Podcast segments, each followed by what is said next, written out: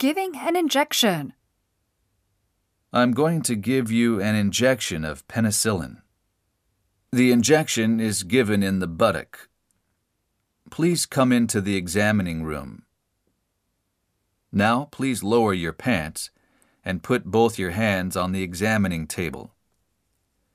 Now put most of your weight on the right leg and relax the left one.